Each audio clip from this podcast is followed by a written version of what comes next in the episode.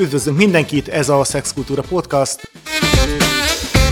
És a stúdióban hárman vagyunk. Vendégünk Király Attila, régész, őskőkornak kutatója, az eltén doktorjelölt, és aki kérdezzük Szilágyi Szilárd és Lassányi Gábor.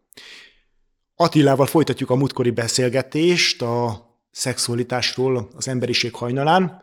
Elképesztően izgalmas témákat érintettük az első részben, viszont marha sok kérdés maradt még. És ezekről azért olyan témákat vennék elő, amivel szerintem rendszeresen szoktak egyáltalán nem szakértők, szakértőnek tűnő megállapításokat tenni.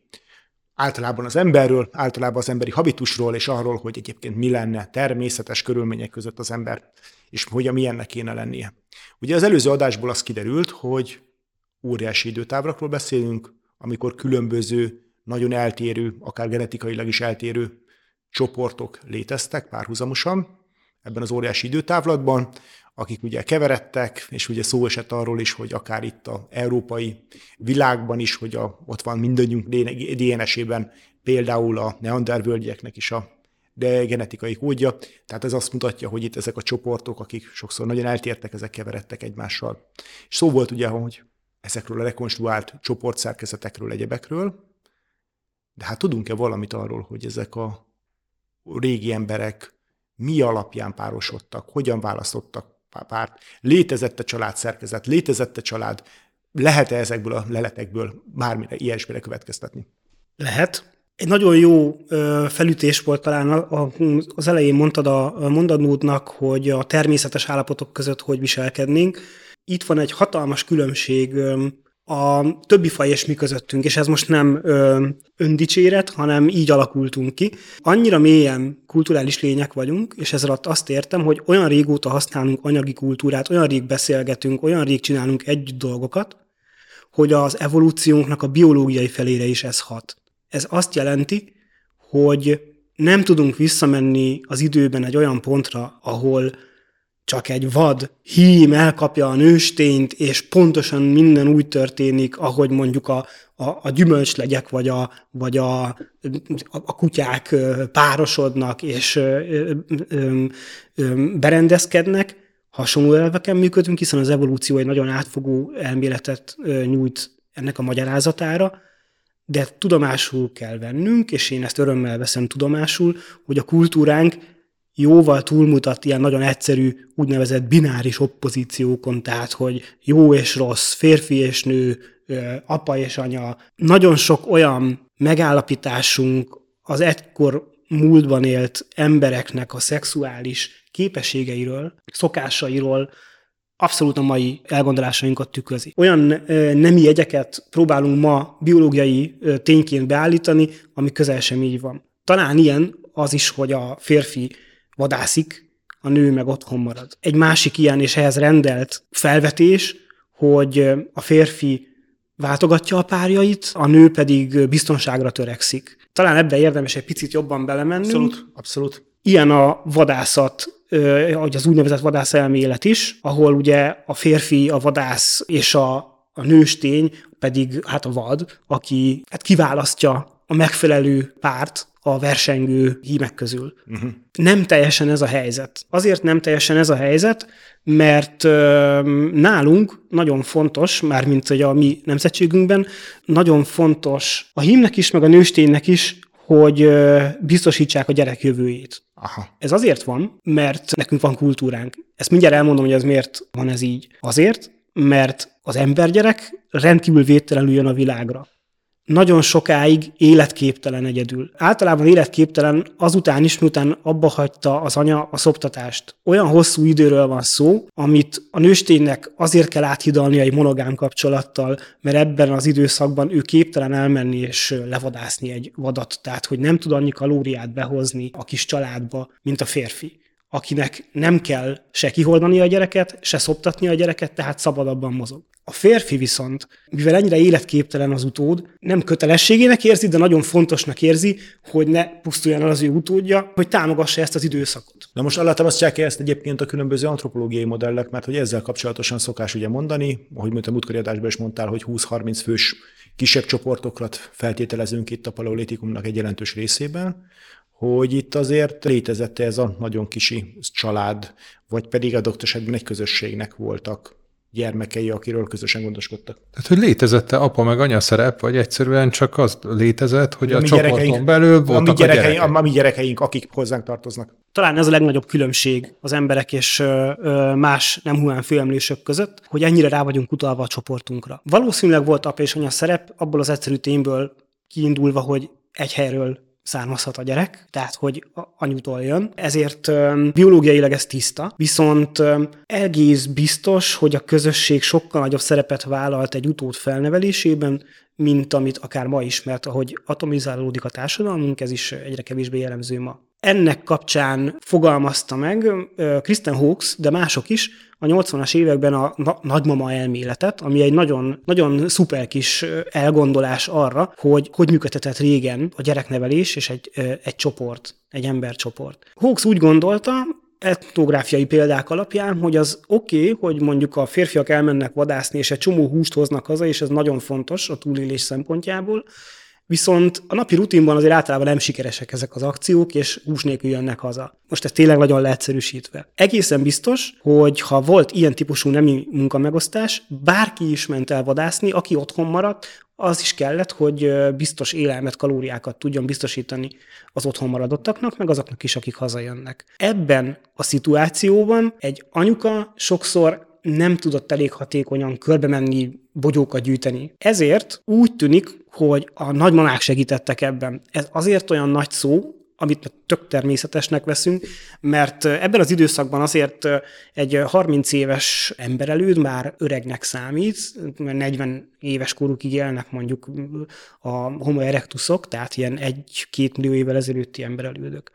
És régen meg is halnak a nőstények röviddel a menopauza után. Nálunk viszont az történik, hogy mint tudjuk, évtizedekkel túlélik a menopauzát a nők, és eznek az egyik lehetséges magyarázata, hogy az elcsámborgó férfiak vadászata helyett ezek az asszonyok szövetségbe lépnek egymással, figyelnek egymásra, és a menopauza után is segítenek nevelni az utódokat. Duplán jól járunk, mert a nagyi így még jobban bebiztosítja, hogy az ő utódjai tovább élnek, hiszen konkrétan ő figyel rájuk, és így, hogy meghosszabbodik az életünk, egyre többen élünk csoportban, egyre fontosabb a kommunikáció, Ráadásul az az étrend, amire ráállunk ö, olyan két millió évvel ezelőtt, hogy egyre több húst teszünk, az a, az agyunkat is növeli, és ezek a komponensek, így egyszerűen szólva, a nagyobb agy, a sok értékes kalória a húsból, a csoportban élés, a hosszabb élet, ez mind egymást erősíti. És hirtelen, evolúciós szempontból hirtelen,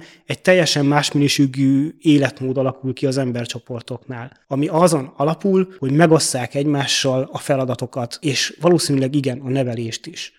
Úgy tudjuk elképzelni, hogyha romantikusak akarunk lenni, mint a, az olasz családok, hogy az utca neveli fel a gyereket, mert mindenki ismeri, fejbevágják, hogyha izé, ellop egy almát, amit a filmekben is látunk ezek a közösségek sokkal jobban fügtek egymástól, és muszáj is volt, hogy kidolgozzanak erre kooperációs technikákat. Piszok izgalmas, amit mondtál itt a nagymamákról, meg, a, meg arról, hogy a gyereknevelésnek a rendszeréről, egyfajta közösségi gyereknevelésről, de önmagában azért itt mindig van egy ilyen nagy vitákat generáló ö, témakör, ami arra vonatkozik, hogy mondjuk az embernek ebben a idézőjelben a természetes állapotában mi a természetes a, az, hogy egy, egy hím vagy egy férfi sok nősténnyel párosodik, és minél több gyerek legyen, utódja legyen, minél több genetikai, genetikáitól, vagy, vagy egyfajta monogám jellegű rendszerű házasságokat, vagy házasságokat, pár, párokat alkossanak egy, egy, egy időre legalább egy, egy néhány gyereknek a felneveléséig, vagy pedig egyfajta közösségi gyereknevelés, ahol tulajdonképpen mindegy, hogy a nőstény, aki a közösség közt tartozik, kitől terhes, ha egyáltalán felismerik, hogy a terhesség és a nemi aktus között van közvetlen kapcsolat, mert hogy tudunk olyan, ha jól tudom, tudunk olyan törzsekről, ahol, ahol ez nem volt teljesen egyértelmű ez a, ez a, ez, ez, ez a kapcsolat. Tehát, hogy léteznek, létezik valami olyasmi, amire azt mondhatjuk, hogy na, ez így volt, és ebből, ebből lett ez a természetes állapota az embernek? Szerintem nem létezik ilyen. Uh-huh. Mert annyiféle családmodell, annyiféle, és most nem szeretnék abban a szerepben tetszelegni, hogy a 21. században nagyon okosan mindent relativizálunk, hanem tényleg erről van szó. Az etnográfiai példák legalább 50 féle családmodellt ismernek. A régészeti emlékek, amiket mi feltárunk, ezerféle dolgot mutatnak. Az emberi kondíció egyik legfontosabb eleme az pont az, hogy adaptív pont az, hogy alkalmazkodik a viszonyokhoz, és annyira jól csinálja, hogy vissza is hat rá. Ezért van az, hogy az inuit eszkimók az északi sarkon ugyanúgy megélnek a körülményeik között, mint a, mint a szambusmanok Dél-Afrikában, vagy mi itt Magyarországon, és felveszük a ritmust. Amit viszont még, még szerint érdemes hozzátenni talán a hallgatók énk miatt, hogy azért az őskorral kapcsolatosan is erre picit rá is erősítettél itt, ahol itt az európai jégkornak az időszakát, vagy jégkorszaknak az időszakát mondtad el, hogy egy picit sokszor úgy van föltüntetve, mintha itt az a folyamatosan a túlélésért lévő harc lett volna, tehát mindig nagyon kevés erőforrás lett volna, vagy sikeres a vadászat, vagy nem, vagy van a légbogyó, vagy nem. Ez igaz-e így általában az őskőkorra, vagy, vagy pedig ennél azért sokkal diverzabb a kép? Család dolog azt gondolni, hogy külön él, vagy külön szálakon fut egy ősi természeti ösztönvilágunk, és egy ettől emelkedettebb kulturális sík, ahol már nem kell foglalkozni a piszkos anyagiakkal és a túléléssel. Ezért erre a kérdésre úgy lehet válaszolni a legegyszerűbben, hogy igen és nem. Ugyanis minden nap nehéz volt valószínűleg akkor, de nem lehet lefejteni azt, hogy ilyen közösségteremtő kulturális lényként mennyire igényeljük a kicsit többet, mint, mint az, hogy ételt tömjünk a szánkba. Világos, csak itt most éppen arra gondolok, hogy azért a Földön nagyon, nagyon extrém éghajlatú helyi, nyilván a jégkorszakokban sokkal nagyobb volt ez a jéggel vagy, vagy, vagy hideg, hideg területeknek a, az aránya, de hát hogy akkor is léteztek olyanok, ahol meleg volt az éghajlat, ahol rengeteg állat volt, viszonylag kicsi volt ugye az emberiségnek a létszáma, és hát egy kicsit túlzással azt lehet mondani, az ember elhajított egy követésbe igazán összeesett voltak ilyen ö, területek, és ö, mégiscsak van egy valamilyen ok, aminek pontosan nem vagyunk a tudatában, viták folynak róla, amiért az ember mégiscsak elterjedt a világon. Tehát, hogy neki az volt az adaptív előnye, hogy nem maradt egy helyben, tegyük fel a legidálisabb példát, hogyha a Szesely szigeteken lenne a mi kis populációnk, ahol meleg van, jó idő van, és mondjuk ingyen van a büfé mindig, miért mennénk el innen? Egy kevésbé tudományos magyarázat, hogy egész egyszerűen látni akarjuk, hogy mi van a másik oldalon. És emiatt is talán sokkal nagyobb hajlandóság volt a mi fajunkban, hogy tovább menjen. Azt sem szabad elfelejtenünk, hogy ezek az emberek például nem tudták, hogy Afrikából mennek ki, Uh-huh. Nem tudták, hogy indiai ö, szubkontinensről vándorolnak Tibetbe, hanem egész egyszerűen mentek azután, ami épp jó volt nekik. Tehát, hogy nyilván nem volt egy tudatosság abban, hogy most egy rosszabb időjárással bíró helyre fognak érkezni, de úgy alakult az élet, hogy... Igen, de ugye fontos leszögeznünk, hogy emberek éltek olyan helyeken is, ahol bőségesen volt táplálék, volt bőségesen étel, és ilyen kis létszámú közösségek számára viszonylag könnyű volt ezeknek a, a hétköznapi megszerzése. Olyannyira, hogy egy tanulmányt olvastam nemrégiben, ahol, ahol oda lyukadtak ki kutatók hipotézisek alapján, hogy a, az emberelődők 10-20-100 ezer, egy millió évvel ezelőtt nem mozogtak olyan sokat. Tehát az intenzív mozgásnak a mennyisége az naponta egy-másfél óra volt. Tudjuk ezt valahogy igazolni? Természeti népek vizsgálatával szokták általában ö,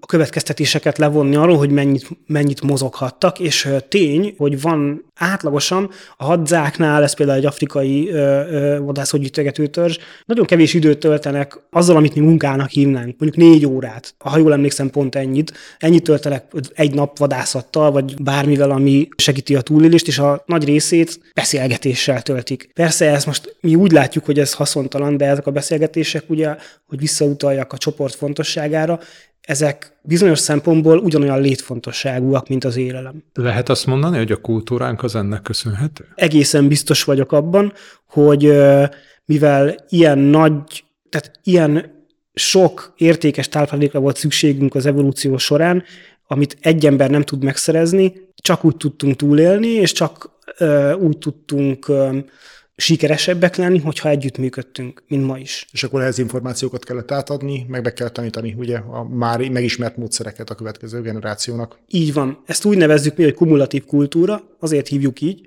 mert hogy nem vészel. Ha valaki kitalálta mondjuk, hogy hogy kell egy szakócát készíteni, egy kőeszközt, ez is persze leegyszerűsítő, de hogyha kitalálta, hogy hogy kell egy kőeszközt készíteni, azt továbbadta a következő generációnak, úgymond információvesztés nélkül, és ez a következő generáció meg tudott rajta fejleszteni. Tehát kumulatív lett a kultúra, egyre több minden felhalmozódott, és a csoport adottságaitól függően nem felejtődött el. Ez nagyon izgalmas, amit még eszembe jutott ennek kapcsán, hogyha most már itt, itt kifejezetten a kőeszközökhez visszatértünk. Ugye vannak olyan tárgyak, amik Hát nagyon jól tudnak mutatni mindenféle címlapokon, meg egyebeken hasonlókat találtak, ezek az úgynevezett mondjuk így szextárgyak, amikor kőből faragott péniszformájú kövek vannak, vagy aztán már egy kicsit elő, később az időszakban pedig hát ilyen hatalmas, nagyon markáns nemi szervek ábrázolásai megjelennek nő alakokban, elsősorban ilyen termékenységi szobroknak nevezett alkotásokban, amiből talán a legemblematikusabb ugye a Bécsben kiállított Willendorfi Vénusz, ami a, egyébként, aki látta élőben, mindenki meglepődik, hogy milyen pici valóságban.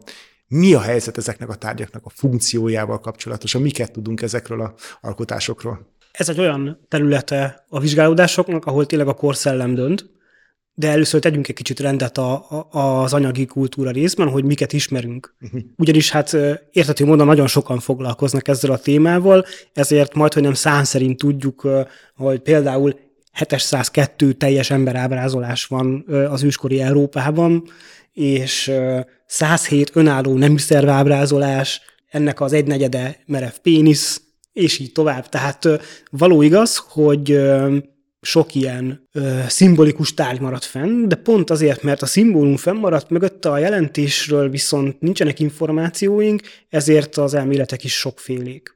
Értem, hogy minden korszak valami más lát ezekbe a tárgyakba, de mégis azért, hogy van-e valami sejtésünk, hogy például mire használtak néhány 10-15 centis mondjuk pénisz formájú tárgyat. Ez egy ki volt rakva, mint egy, mint egy, mint egy kultusztárgy, vagy egészen konkrét funkciót kapott, vagy mi a csoda lehetett? Több síkon értelmezzük ezeket a dolgokat. Kezdjük azon a síkon, amiről kevés szó esik, hogy ezek az ábrázolások, ezek a szimbolikus tárgyak, kis szobrocskák, nagyon sok nemi vonatkozású emlék, ezek egy bizonyos helyen és korban kerülnek elő leginkább a történelmünk során, és ez a hely, ez nagyjából a mai Európa területe, az idő pedig a felső paleolitikum, ez a 40-től 12 ezer évvel ezelőttig tartó időszak, és ezen belül is főleg a modern emberhez, a homo sapienshez köthető ábrázolásforma. Ez azért érdekes, mert a világ összes többi részén közel sincs ennyi ilyen jellegű ábrázolás, sőt, egyáltalán bármilyen szimbolikus tárgy. Bár magyarán mondjuk nagyon vulgárisan mondjuk a neandervölgyiek nem, nem, nem, nem csináltak kőpéniszeket, és, és, és mondjuk hatalmas mellekkel és hatalmas búvával ábrázoló szobrocskákat. Nem ők nem készítettek, vagyis nem vagyunk benne teljesen biztosak azért, mert amikor a modern ember megjelenik az európai kontinensen nagyobb hullámban, ez olyan 45 ezer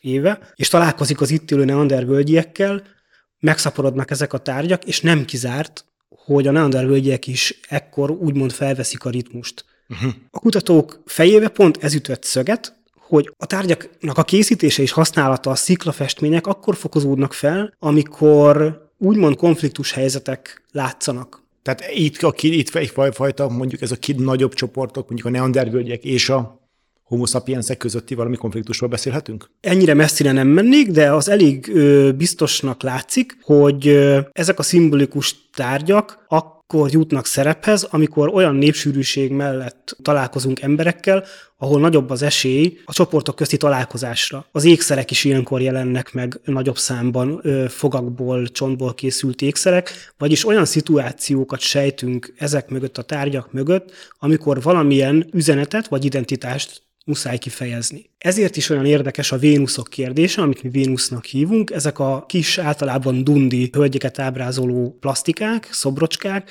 mert uh, idézőjelben hirtelen, mondjuk olyan 45 ezer évvel ezelőttől mm, viszonylag nagy számban feltűnnek Európában. Mindegyik máshogy néz ki, de mégis az alapvető vonásaik hasonlók, ez pedig az, hogy mesztelenek. A vulva az szinte mindig jól látszik. Általában nagy lógó melleik vannak, ezért sokan úgy is gondolják, hogy valószínű, hogy idősebb hölgyet ábrázol. Uh-huh. Uh-huh. Mások úgy értelmezik, hogy a dundiság az terhesség, és épp az, hogy a termékenységet jelenítik meg. Viszont az, hogy ilyen hasonló a ezek a tárgyak, és hogy ekkora területen megtalálhatók, mert azért Európa mégiscsak sok millió négyzetkilométer, van olyan elmélet, ami szerint ezek a tárgyak a találkozásokkor játszanak szerepet abban, hogy valamilyen rituális módon megerősítsék a kooperációt a csoportok között. Uh-huh. Ez azért is fontos, mert a csoporton belül a kohézió mindig nagyon erős, erős az embereknél.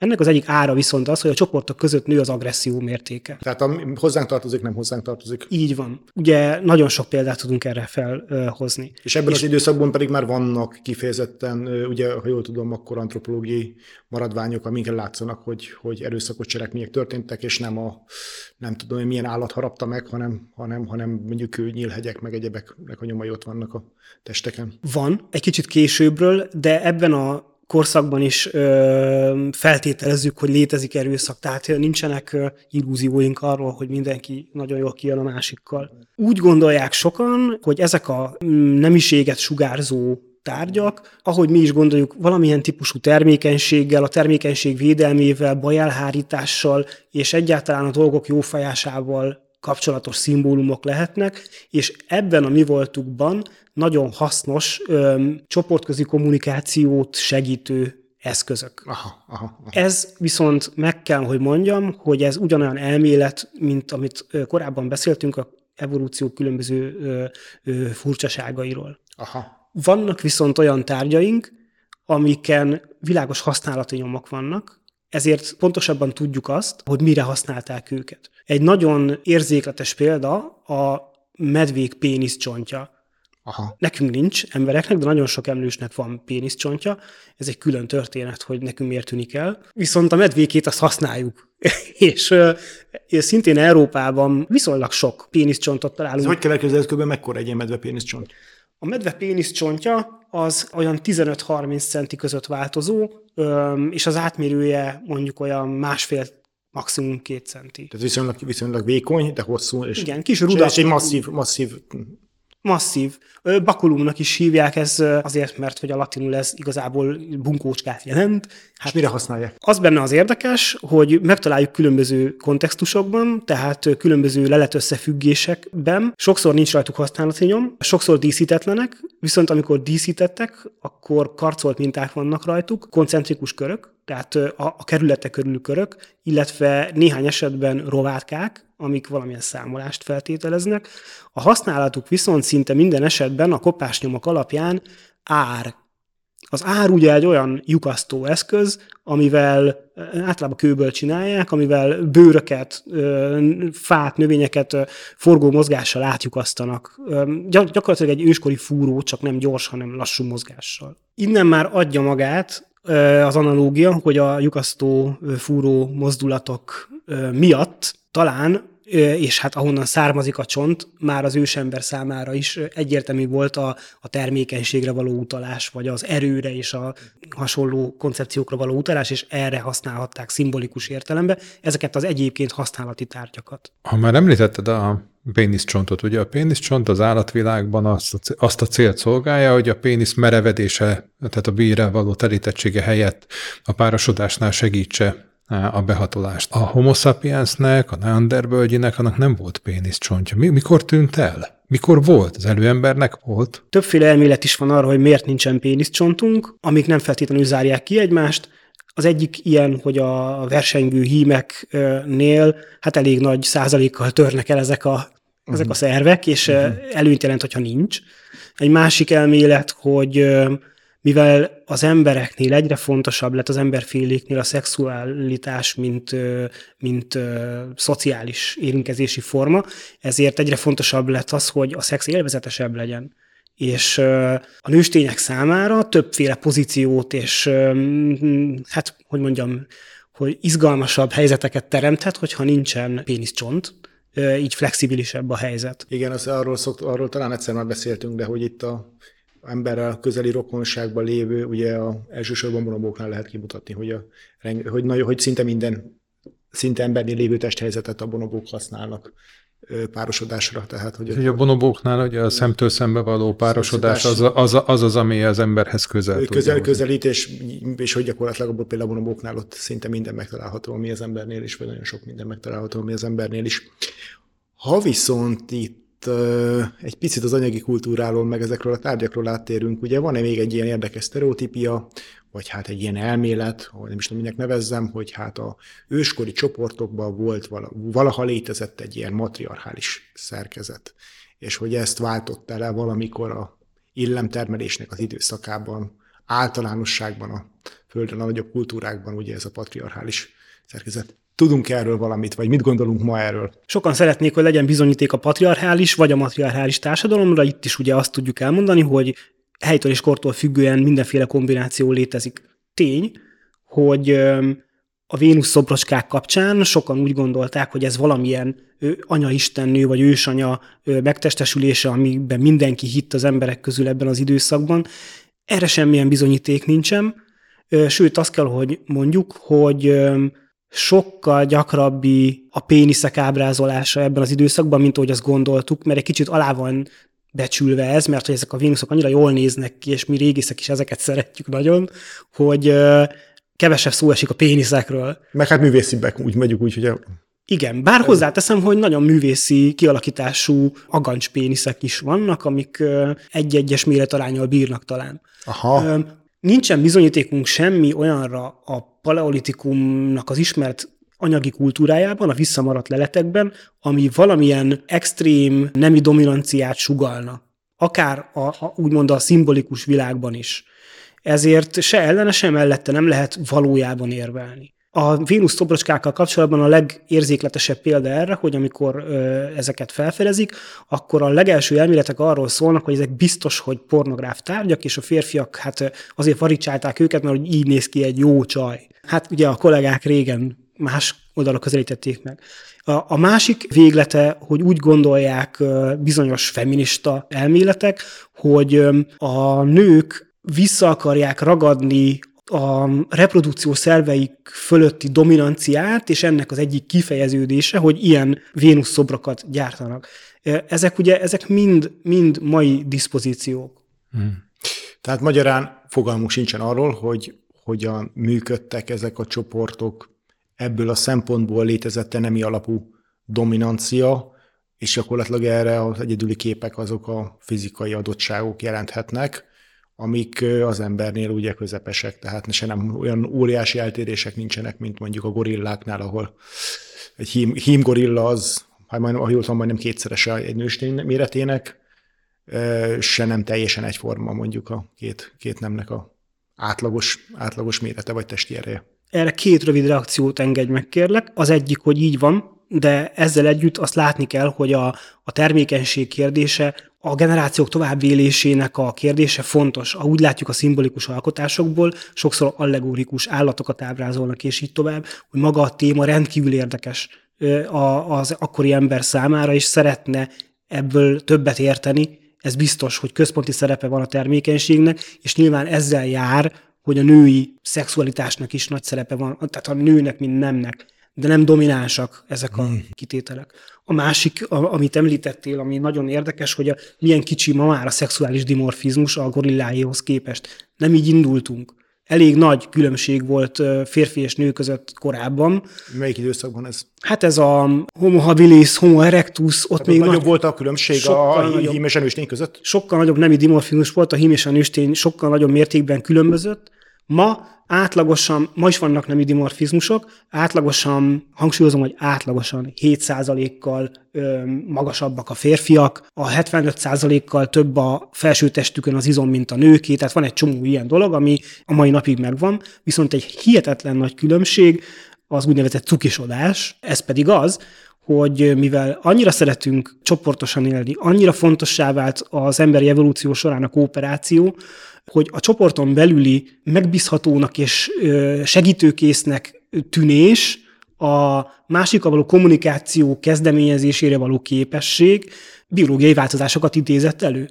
És egyre kevésbé vagyunk különbözőek a nőktől ebben a tekintetben, és egyre kevésbé vannak agresszív vonásaink, agresszív pszichológiai vonásaink is. Egy eklatáns példa a biológiai változásokra az az, hogy az evolúciónk egy bizonyos pontján elég régen megjelenik a szemünk fehérje, ami azt szolgálja, azt a cél szolgálja, hogy jobban tudjuk közvetíteni a tekintetünk által a mentális állapotainkat. A nem humán főemlősöknek például általában sötét színű a szemük hát sötétje.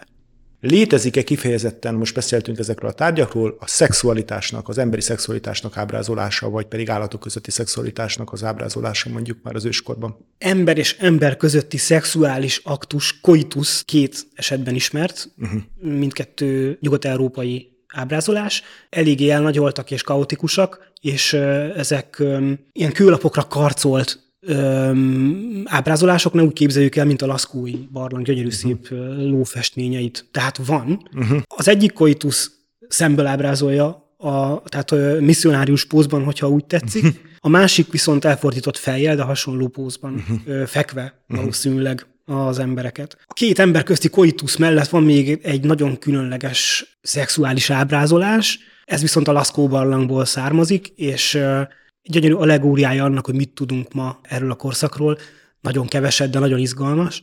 Ez pedig egy olyan ember ábrázolás, aki merev pénisszel épp meghal, és mellette egy frissen kibelezett bölény látható.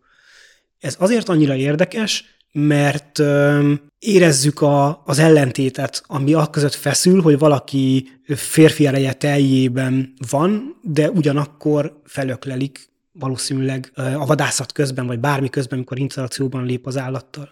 És hogy ezt még egy fokkal tudjuk fokozni, ebben a kompozícióban szerepel egy állványszerűség, amin egy madár ül. És ez pedig azért olyan érdekes, mert ez az egész így együtt nagyon késztet, főleg engem, mint egyiptológust arra, hogy arra gondoljak, hogy a halálkor a madárba költözik a lélek, vagy ezt személyesíti meg egy másik szintnek a, a földi képmását. Köszönjük Király Attilának ezt a mai beszélgetést, és hogyha kérdésetek, véleményetek van az adással kapcsolatosan, esetleg témát javasolnátok, akkor keressetek minket e-mailben, Facebookon, vagy pedig Instagramon. Köszönjük szépen a figyelmet!